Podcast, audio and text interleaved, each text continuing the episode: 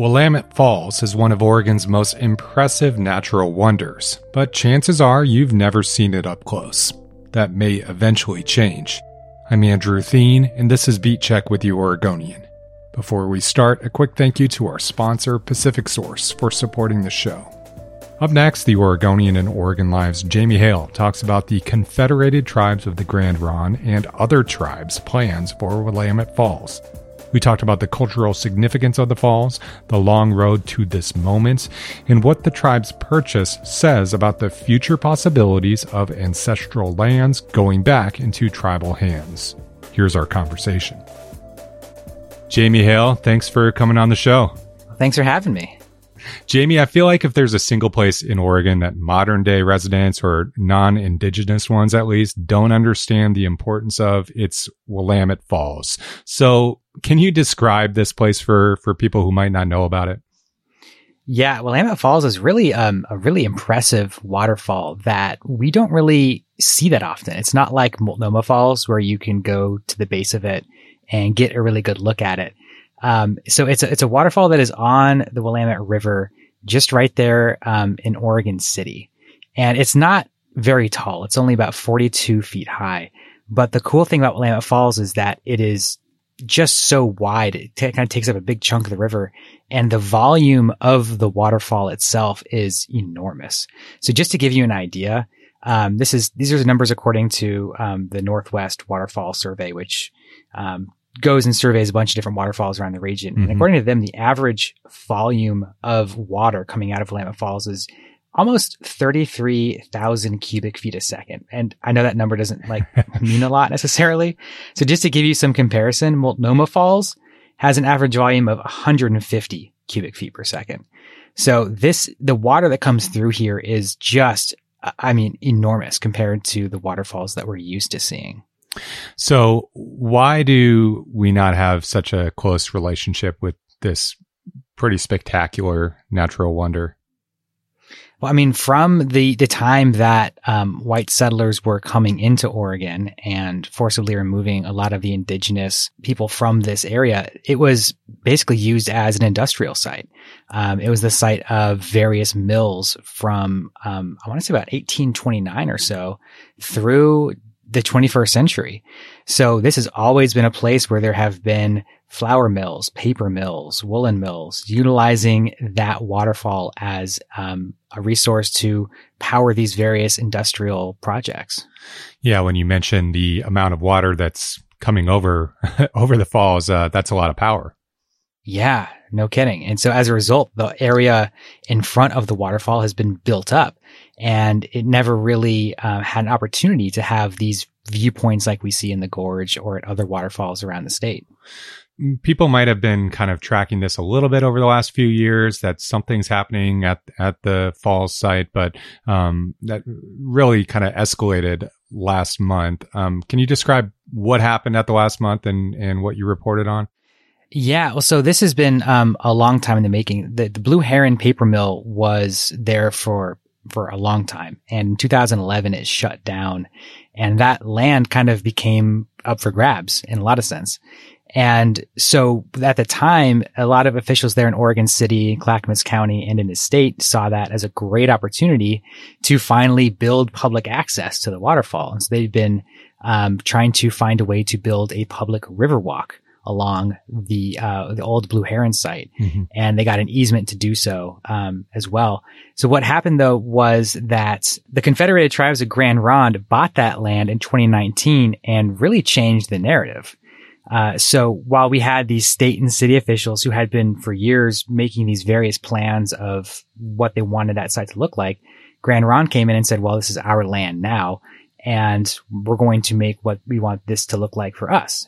Thankfully, though, those, those ideas kind of are pretty much the same. Um, they really resonate really well with one another.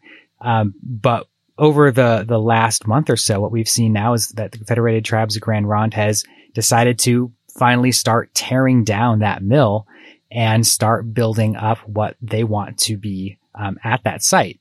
Of course, the, the, Confederated tribes, and these are these are various indigenous communities mm-hmm. that um, had been on that land for generations. Their ancestors had been before they were removed.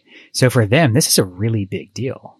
Yeah, before we talk about kind of the plans and how it dovetails with what some of those governments were were talking about, let, us talk a little, little bit more about what the significance of this uh, natural wonder is to to the tribes. Like, why is this such a important place? And and people have got to be extremely excited about uh, this project.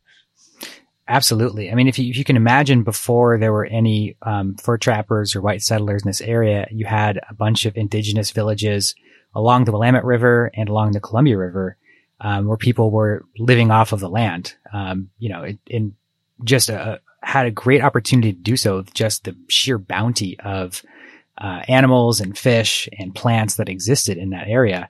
So Willamette Falls was a great place to go fishing for salmon, uh, for lamprey, which is like a, an old eel-like creature, mm-hmm. um, that is prolific at the falls. Uh, and there were a couple of villages, this is according to the, the Confederate Tribes of Grand Ronde. They said there were a couple of villages that were there, um, villages of the Clackamas people, uh, who allowed people to come in and, you know, fish the falls when they wanted. They were sort of the stewards of that area. Um, but it was something that people, um, the Chinookan peoples of the Columbia River came and fished that area and people kind of gathered at that, that spot to fish, um, to meet, to gather. Um, so it was really a, a great gathering spot for some of the indigenous peoples who lived in that area. And that's continued, right? Despite the difficulty accessing the falls, um, from, from what, you know, from time memorial was there bef- before all these uh, mills and, and plants and whatnot, right? Uh, the uh, native peoples have, have still used the river itself to access the falls. Yeah, they've they've maintained some fishing rights. So um, though there have been uh, indigenous people who have been continuing to fish for lamprey and salmon there at the falls. Um, you know, every year there's sort of a big lamprey harvest that happens. Um, so that has been been um, a continued presence there. But now what's cool is that there's going to be a, you know, a year round indigenous presence there at the falls because the Confederated Tribes now owns that land. So let's talk about that, Jamie. You recently went to the official groundbreaking. Kind of set the scene. What was it like? Um, who who was there, and and what did they talk about?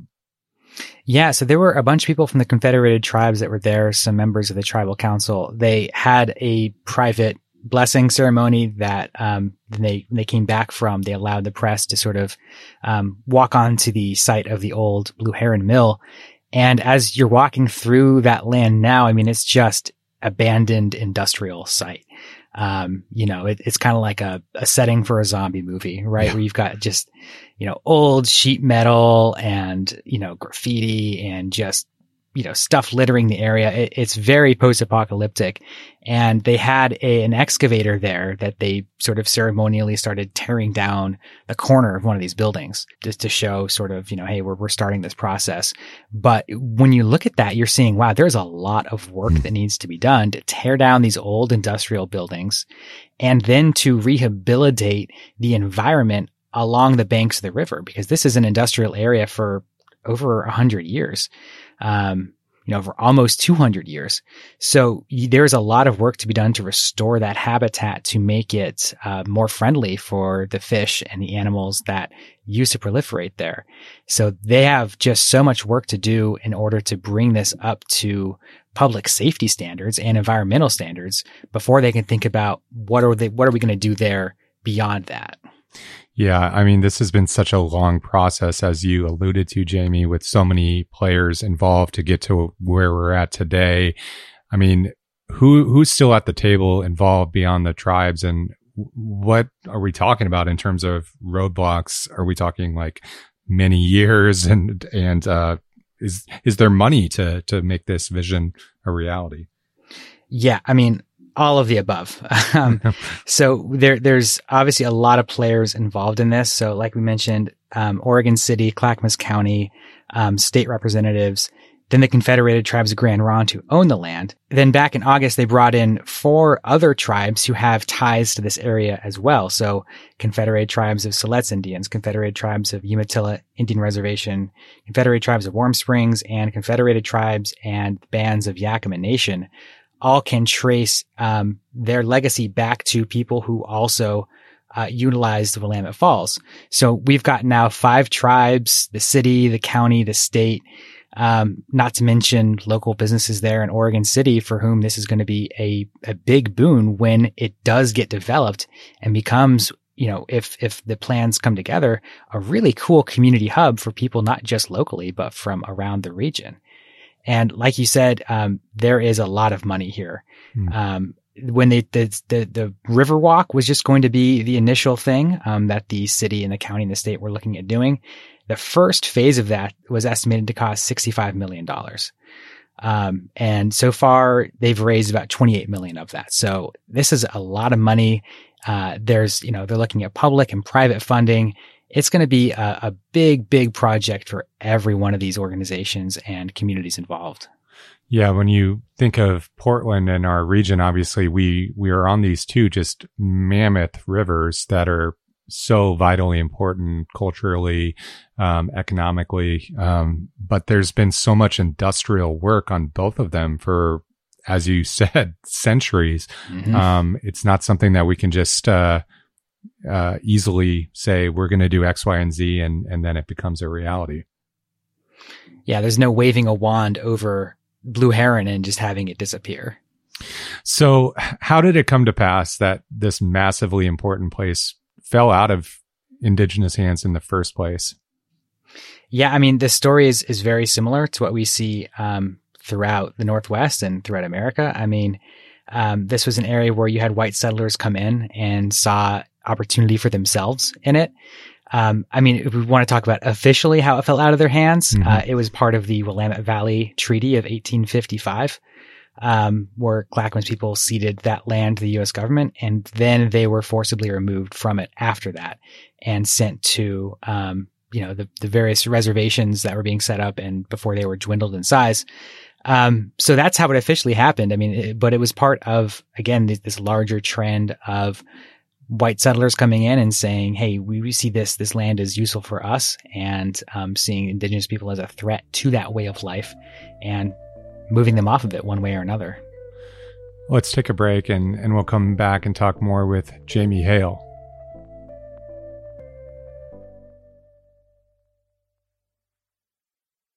So, Jamie, uh, listeners might have heard the phrase land back to describe the effort to put historically important lands like Willamette Falls back in the hands of their, um, you know, historic original um, owners, for lack of a better word. Is is this uh, an example of that, or a first step, or kind of a one-off? I mean, what are what do you think, or what do people think when when we look at it through that lens? Yeah, I mean, to be honest, you'd have to, to talk to, you know, the Confederated Tribes of Grand Ronde specifically about what their intentions are emotionally or spiritually or otherwise. And I think each tribe and each indigenous community is going to have various reasons for wanting um, to claim or reclaim land um, that is important to them.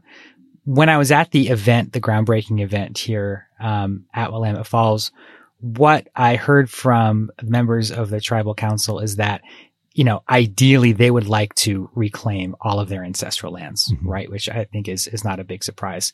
If you look at the reality of that situation, um, going through, say, like the court system and saying, "Oh, hey, we we want to reclaim our ancestral lands," is probably not uh, going to be a, a winning strategy. But what we're seeing more of here in Oregon is tribal organizations um, being more opportunistic about when land that is important to them comes up for sale, jumping on it, um, having the funds readily available to purchase that land. We saw something similar with the Nez Perce people um, up in Northeast Oregon in the town of Joseph, who hmm. purchased mm. a riverfront piece of property recently that was important to them.